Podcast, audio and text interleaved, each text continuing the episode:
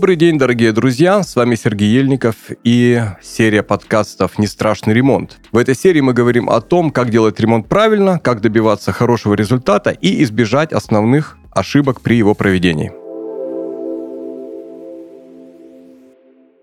Сегодня у нас в гостях Дмитрий Пономарев, руководитель инженерной организации Smart Hit, организации, которая занимается отоплением, водоснабжением, канализацией, в общем, тем, без чего жить нельзя, строго говоря. Дома может там, не знаю, там перегореть лампочка, этого никто не заметит. Если заметит, то не сразу. Но если не будет работать унитаз, не дай бог, если не будет воды, тогда ничего хорошего от настроения и от самочувствия ждать не приходится. Дмитрий, здравствуйте. Здравствуйте, Сергей. А, мы сегодня говорим об э, отоплении, да, и, честно говоря, когда я готовился к этому подкасту, я думал, что тема отопления – это тема только для э, частного дома. А если мы говорим о квартире, это не актуально, или я не прав? А, в квартире тоже есть что обсудить по этому вопросу. Там... Ну а что там обсуждать? Там центральное отопление, там батарея стоит и все. Ну, центральное отопление – это лишь источник тепла, откуда оно приходит. Но по-прежнему у вас в квартире есть трубы, у вас есть запорная арматура, у вас есть приборы отопления сами по себе. Они бывают сейчас разных типов. Так. Поэтому там есть те темы, которые можно коснуться. Ну вот если я планирую ремонт, и я обращаюсь в организацию, которая мне этот ремонт будет делать, о чем я должен с ними говорить или что я могу от них услышать э, в контексте организации отопления в квартире? Ну, в первую очередь надо понять запросы ваши. К примеру, частый запрос, то, что человек хочет теплый пол водяной в многоквартирном доме от так. центральной сети. А, и человек приходит с таким вопросом. А, тут надо понимать, что теплый пол водяной в многоквартирном доме – это незаконная история. Это как делать законно? нельзя. Ну, а, есть множество документов нормативных. Они, как правило, локальные носят уровень городского, городских угу. решений о запрете такого типа отопления до многоквартирного дома. Ну, я так понимаю, что это исходит от того, что это система, которая несет большой риск затопления, и если вся, весь пол в трубах, соответственно, подразумевается, что общее имущество может быть затоплено. То есть можно не только себя затопить, но и всех. То есть если у меня прорвет труба просто, ну, скажем так, где-то в районе радиатора у меня будет э, типа, потеря воды сравнительно небольшая, ее достаточно легко будет локализовать и увидеть, да, а если у меня что-то прорвет, я вот просто говорю так, как mm-hmm. я это понимаю на своем дилетантском уровне, а если у меня что-то прорвет внутри теплого пола, который подключен к центральной к системе центрального водоснабжения, то там последствия могут быть просто неконтролируемыми и трудноустранимыми, да? Не вполне так, вы там а и там не увидите. Но вопрос в том, что у вас отопление, разводка по радиаторам, как правило, это разводка от застройщика, то, что подразумевается и неминуемо, а, а вот водяной как. теплый пол это то, что уже человек и мастера, которых он нашел, сделал как-то сам. Невозможно это проконтролировать, оценить, поэтому... Но, с другой стороны, мы разговариваем сейчас о мотивах тех, кто принимает э, нормативную документацию. А Хорошо. может быть для нас скрыто, да. Но, тем не менее, эти работы также производятся, потому что рынок у нас современный труда такой, что если один человек сказал, нет, я не буду это делать, потому что это запрещено и плохо, найдется тот, кто это сделает. Ну, а если я хочу теплый пол и при этом не хочу противоречить требованиям действующего законодательства, хочу теплый пол именно в квартире, и, и водяной делать нельзя, как я понимаю, какие у меня есть Электрический. варианты? Электрический а. теплый пол. Самый простой вариант. Ну, понятно. Хорошо. Итак, ну, допустим, э, с теплым полом понятно. Допустим, у меня есть такая сложная дилемма. Либо я иду против закона, но делаю водяной, либо я делаю все законопослушно, тогда он у меня электрический. Если э, мы говорим просто о батареях, радиаторах, которые есть у нас в квартире, на что мне нужно обратить внимание, если я хочу, чтобы в квартире было тепло, и чтобы я по возможности не платил лишних денег? Ну, естественно, чтобы те радиаторы и вот а, те сантехнические решения по отоплению, которые у меня в доме были, чтобы они были надежными, чтобы там не ломались, не протекали и так далее, и так далее. И тут я не знаю, а, какие есть решения. Я это говорю сейчас не потому, что мне нужно с вас какие-то слова вытянуть, а потому что я на самом деле этого не знаю. Потому что я вот помню, в советском прошлом были вот эти вот чугунные радиаторы, да, и были вот такие краны у некоторых из них, не у всех на кухне, скажем, или в ванной не было. Вот либо ты его закрыл, и он у тебя выключен, либо ты его открыл, он у тебя шарит на полную мощность. Вот. И э, сколько я платил за отопление вот в таком варианте, оно не зависело от того, строго говоря, работает у меня батарея или нет. Как выглядит ситуация сегодня? Вот современная квартира, современный ремонт, современная система отопления. Что там у нас есть? А, сегодня э, прибор учета тепла – это также обязательный элемент. Он идет в современных домах от застройщика – его он обязан поставить, поэтому платить сколько-то там неизвестно сколько вы не можете. Вы платите за то, что потребили. Так. А я а, могу как-то уменьшить количество того, что я потребляю? Безусловно. Это решается как раз вопросом э, системы автоматизации. Это могут быть термоголовки, которые просто закрывают радиатор у вас когда в помещении установленная температура достигается. Могут быть более продвинутые системы с сервоприводами, с э, регуляторами, комнатными термостатами. То есть можно сделать даже так, что в каждой зоне, в каждой комнате, управляя с телефона, вы будете получать заданную температуру, не перегревая, соответственно, не потребляя лишнее тепло и не будете платить за него. Еще раз, мы сейчас говорим о квартире. О квартире, о, о квартире, да.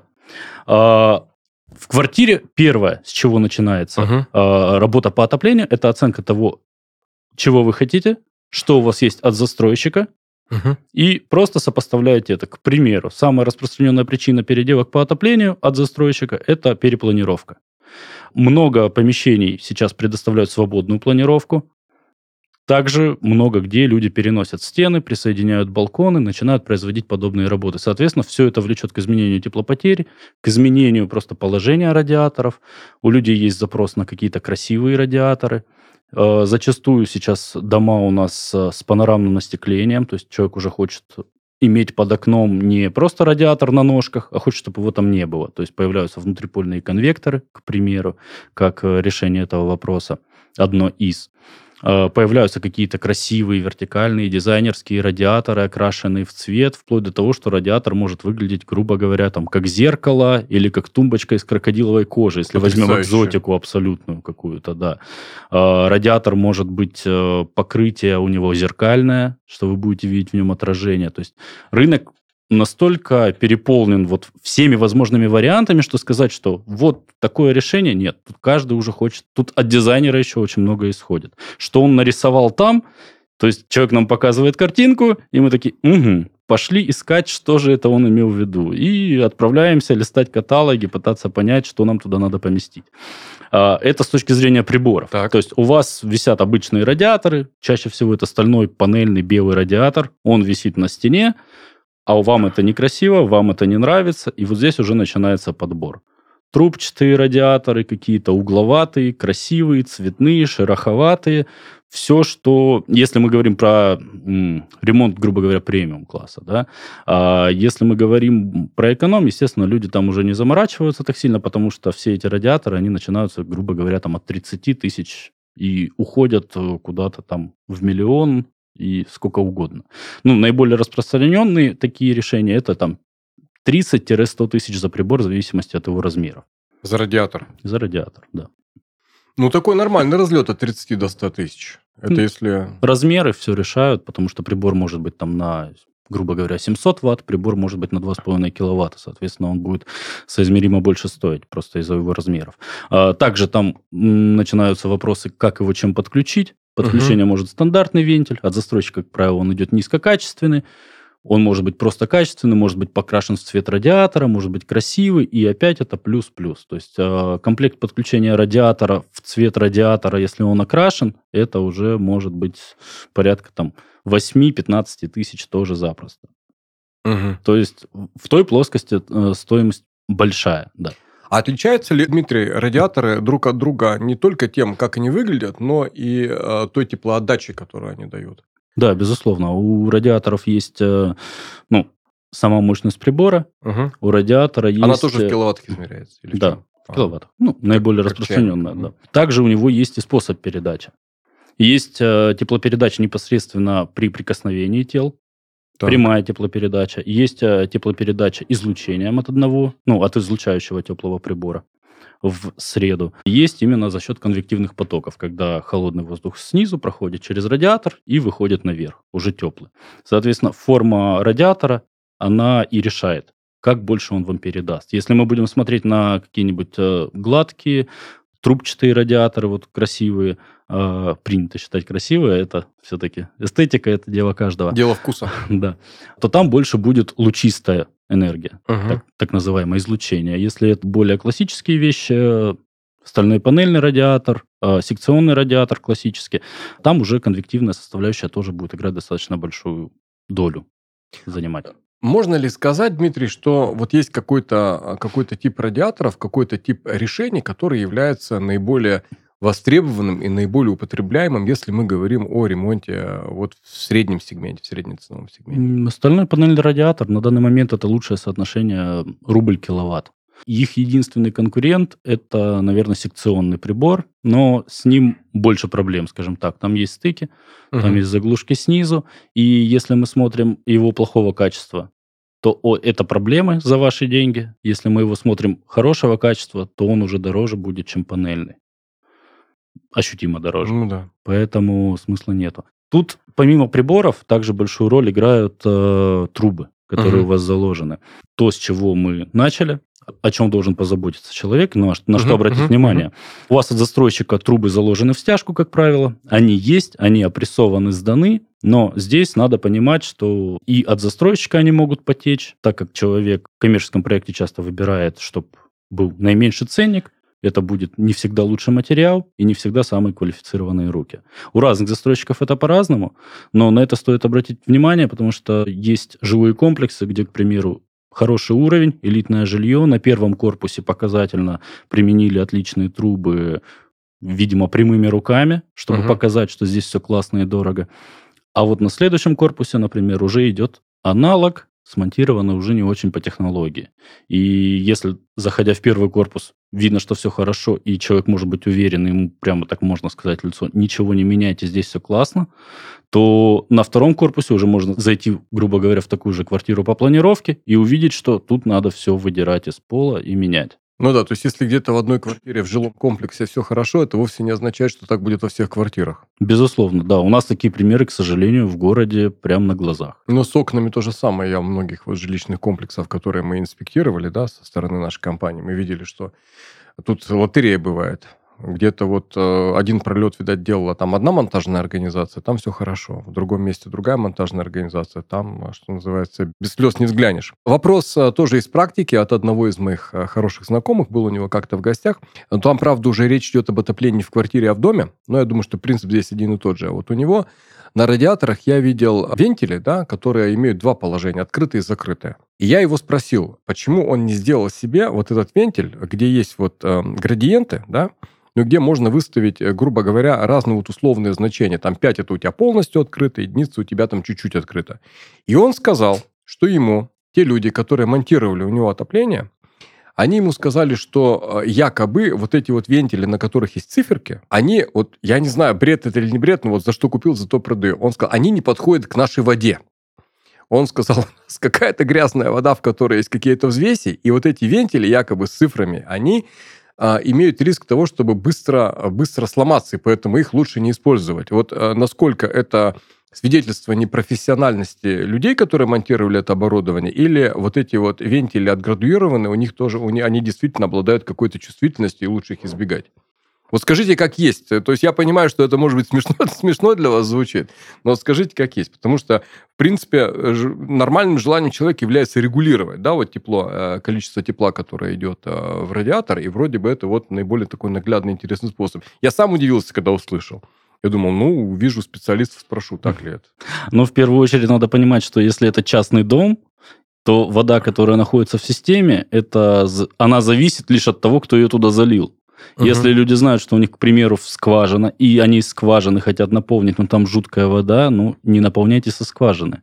Это не система, которую надо постоянно подпитывать. Это угу. набрали и пользуемся. Да, бывают ситуации, когда что-то меняют люди, производят какие-то работы, не дай бог где-то что-то потекло, надо добавить, ну, вам ничего не мешает добавить теплоноситель чистый. Угу. Поэтому для частного дома это очень странно такое слышать. То, что вы называете вентилем с, с градиентами, да, по да, факту да, да. это является термоголовкой. Это как да. раз-таки уже а, регулирующее устройство, надевающееся поверх термостатического вентиля.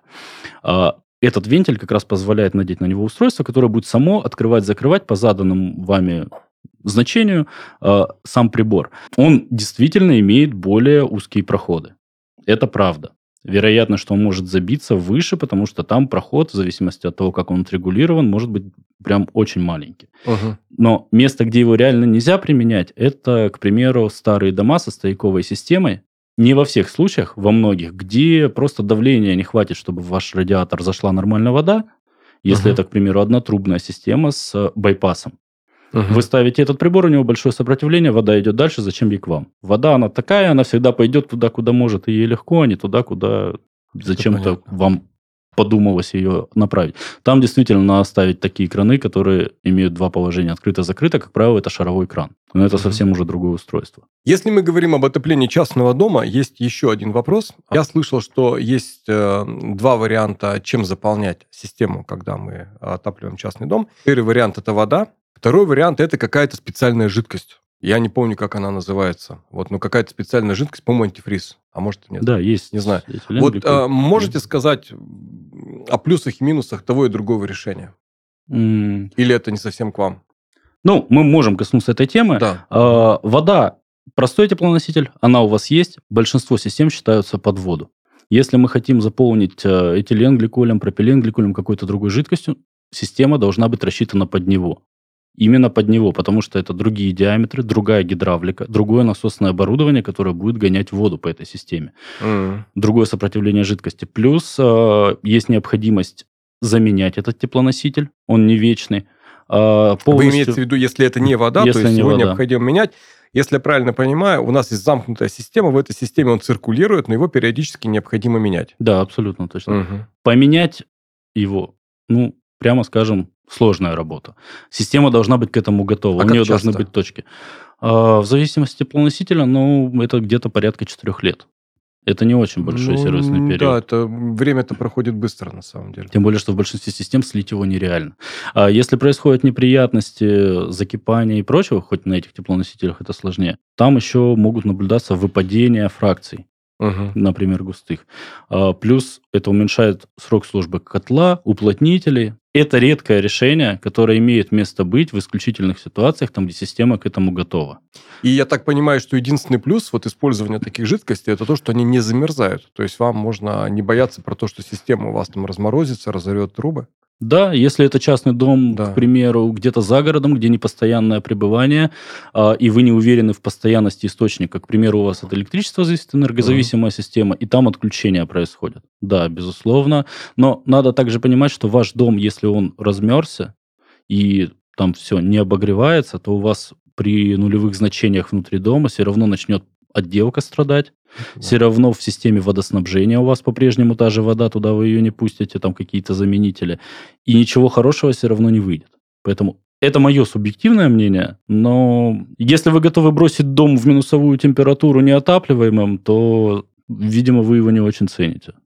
Ну да, я соглашусь. Нет, просто есть разные специалисты. Кто-то является специалистом без кавычек, кто-то в кавычках, да, предлагают разные решения. И в этом случае, конечно же, интересно знать, ну, точки зрения, точки зрения разных людей, как я понял, а, здесь э, знаков вопроса при использовании вот таких вот жидкостей, их э, гораздо больше, чем восклицательных знаков. Мне тема отопления почему близка, почему мы тоже этим занимаемся, потому что мне больше близка а, тема оконная, да, и э, хорошие оконные блоки, они как раз позволяют э, сберечь, сберечь тепло, да, поддерживать нормальную комфортную температуру. В частности, на меня впечатление произвели так называемые вот мультифункциональные стеклопакеты, которые фактически работают как в режиме зимнего и летнего кондиционирования, да, они зимой препятствуют ухода тепла наружу, а летом mm-hmm. они отсекают определенную часть спектра, да, солнечного, и предотвращают перегрев помещения. Вот такая вот интересная штука. Вот. Но это ладно, это про окна у нас будет отдельная тема. Если возвращаться еще раз к отоплению. Значит, если я правильно понял, если мы находимся в формате городской квартиры, да, на стадии ремонта мы должны посмотреть, что нам осталось от застройщика, да. Мы должны четко сформулировать свои ожидания, чего мы хотим. Мы хотим увязать те элементы отопления, которые мы используем, с тем дизайн-проектом, который у нас есть. И в этом смысле тогда технические специалисты и дизайнеры, они, получается, должны ну, работать, ну, не то, что рука об руку, да, но они не должны находиться в состоянии там какого-то противоречия по отношению друг к другу. Современная система отопления, если я правильно понял, поправь меня, если это не так, они позволяют регулировать тепло, которое используется в квартире, то есть у меня вовсе нет, э, совсем не обязательно мне отапливать улицу. То есть, если мне становится слишком жарко, я вполне себе могу уменьшить количество того тепла, которое потребляет моя квартира, и за счет этого, соответственно, меньше платить. Это если мы находимся... Ну да, открытая форточка – это плохой способ регулировки. Ну да, в советские времена-то другого особо не было, да? Согласен. По поводу конвекторов э, нам тоже доводилось с этим сталкиваться, потому что сейчас э, в дизайн-проектах и в частных домах, и в квартирах тоже часто используются так называемые окна в пол. Да, и окна в пол это то, что, это то, что требует воздухопритока, соответственно, с нижней части, поэтому там радиаторы могут смотреться немного диссонансом, поэтому там эти конвекторы как раз и устанавливаются. Поэтому да, поэтому здесь, э, здесь тоже понятно. Ну, Вопрос. Но это да, тоже да. интересная тема по конвекторам. Да. Э, хочу чуть добавить. Да-да-да, конечно. Тут надо понимать, что это не панацея. Есть э, дизайнеры, которые нарисовали, убрали радиатор от застройщика большой и мощный, и поставили решеточку угу. под окно, и умыли руки. И не, буквально недавно сталкивались с таким проектом, и на стене не оставили ни одного места, где вообще можно было бы разместить прибор. А конвектор в квартире в, если мы именно про квартиры говорим, у нас там, как правило, есть минимальный уровень стяжки, угу. то есть какой-то толстый прибор мы не, туда не сможем поместить широкий прибор, чтобы он на полметра был от стекла, мы тоже не хотим поместить, ну, потому да, что это смотрится очень некрасиво. смотреться странно, да. да. Поставить прибор с принудительной циркуляцией воздуха, это вентилятор, который будет забирать воздух из помещения и прогонять через теплообменник. Это в разы повышает мощность, угу. но это при этом создает определенный шум и определенный поток воздуха, более активный. Если мы говорим про общественное здание, про какую-то там гостиную зону, может, да, актуально. Если это спальня, никто не хочет в лютый холод зимой, слушать у себя шуршание на максимум включившегося вентилятора, чтобы не замерзнуть. То есть поэтому конвектор не всегда и везде может решить эту проблему полностью. Как правило, он идет дополнением все-таки к основному прибору отопительному. Угу. Это если мы говорим именно про квартиры. Ну да, соглашусь. Если мы говорим про частные дома, там у нас все это можно запроектировать заранее. В частном доме у нас развязаны руки. Угу. Отопление может выступать вместе с вентиляцией. За счет вентиляции можно угу. догревать воздух, потоки воздуха. Это если теплообменник стоит? Да, если теплообменник звонит, стоит как бы рекуператор тоже отличная штука, угу. которая позволяет при вентиляции не выкидывать на улицу тепло или летом холод, который вы, на который вы потратили ну, да, деньги. Да, да, да, да. Также это позволяет влажность регулировать. То есть в частном доме рука об руку с отоплением должно, должна идти вентиляция. Но хорошая система вентиляции стоит действительно больших денег. Поэтому в большинстве своем это к сожалению, удел премиального сегмента людей, которые действительно могут это себе позволить. Если человек не мастерит что-то сам своими руками, там есть как бы способы, как это можно добиться недорого. Но зато та же вентиляция, к примеру, позволяет уйти от концепции «вот окно, вот радиатор под ним». В правильно спроектированной системе с вентиляцией, с хорошим стеклопакетом это вообще не обязательно, что угу. он под окном обязательно должен стоять, если у вас другие планы, тем более. Ну да, я слышал, что ну, вот одним из э, трендов современного проектирования как раз и является, а, а, скажем так, стремление а, обеспечить оптимальный температурно-влажностный режим помещении, который бы обеспечивался без учета ограждающих конструкций. Ну, то есть без, э, чтобы можно было обеспечить нормальный воздухообмен, даже не открывая окна. Безусловно, вот да. коммерческая недвижимость так и выглядит. Э, меня, мне, кстати, это не очень нравится, потому что если я, например, захожу в гостиницу, где я не могу открыть э, вообще ни один из элементов светопрозрачного ограждения, я чувствую себя немного в аквариуме. Но такие вещи, они происходят очень часто, и в этом, в принципе, есть здоровое зерно. Потому что, ну, открытое окно в данном случае, это, мягко говоря, не слишком энергоэффективно. Да? Помимо прочего, еще есть фактор чистоты воздуха. Вентиляция позволяет вам его фильтровать, открытое окно ничего не позволяет. А, были примеры, когда квартиры, в которых люди не живут, сделали угу. ремонт, но планы поменялись, квартира год стоит, но оставили открытое окно. И через год это очень наглядно видно. Они заходят, а там прям слой. Там да. надо чистить. Соглашусь, соглашусь. Дмитрий, а скажи, пожалуйста, а, когда человек начинает делать ремонт, он сталкивается с целой кучей неизвестных, и после того, как он поговорит со специалистами в области отопления, для него неизвестных станет еще больше. Он узнает, что, оказывается, есть разные радиаторы, есть разные трубы, есть разные термоголовки и так далее. Можно ли какие-то ошибки, которые совершают люди при планировании отопления своей квартиры, своего дома, назвать вот наиболее вот такими фатальными, часто встречающимися, самыми критичными? Э, с точки зрения отопления? Да, с точки зрения отопления. Отсутствие вентиляции. Угу. Все-таки отнесу его сюда.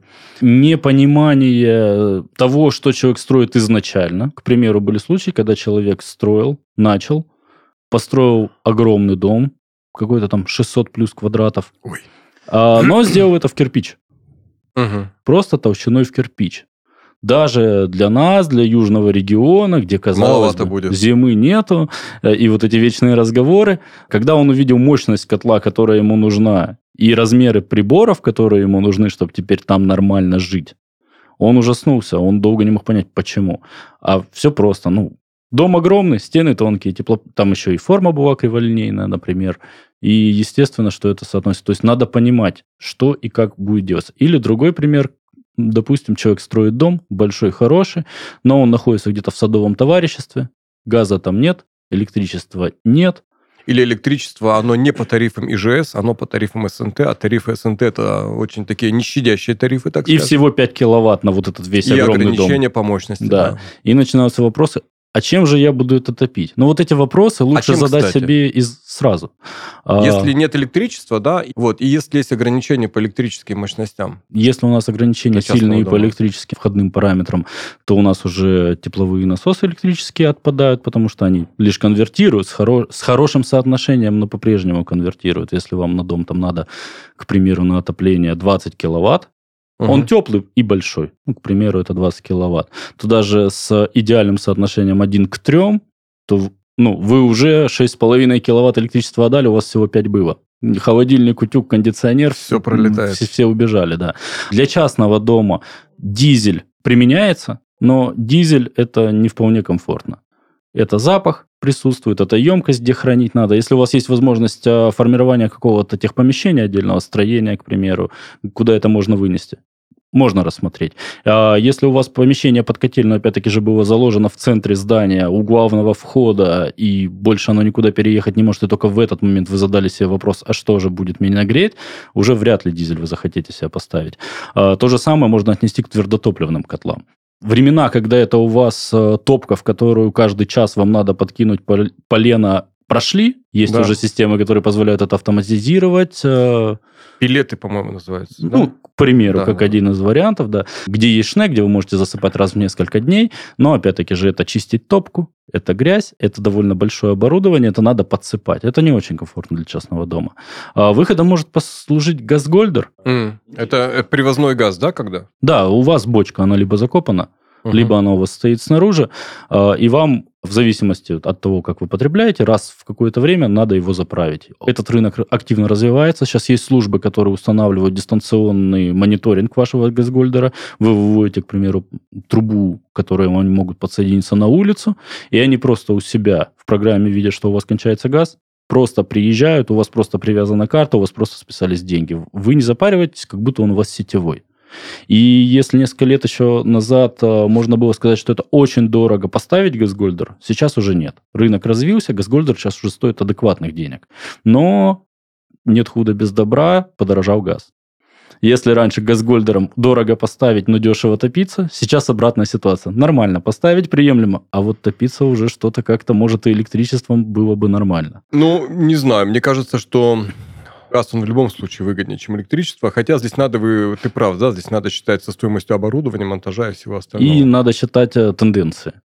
Газ дорожает пока что быстрее электричества значительно, к сожалению. То есть и... дорожает все, дорожает все, но газ дорожает быстрее. Да, и сезонность.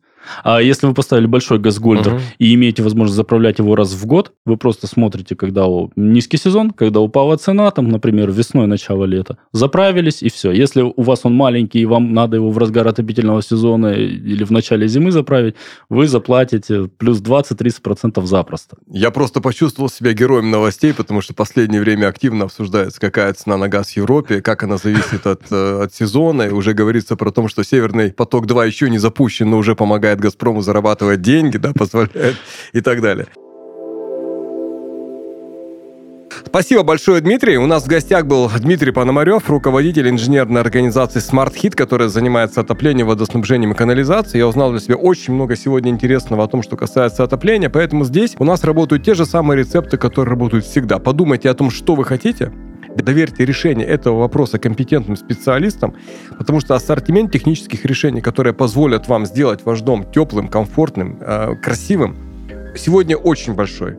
Помните, что скупой платит дважды, ленивый трижды, дурак всю жизнь. Если вы будете экономить на тепле и комфорте для вашего дома, то вам придется еще много, много и много платить за то, чтобы переделывать, переделывать, переделывать. Дмитрий, еще раз большое спасибо. Слушайте наш подкаст про нестрашный ремонт на всех подкаст-платформах интернета. И мы прощаемся с вами до следующих встреч. Всего хорошего. До свидания.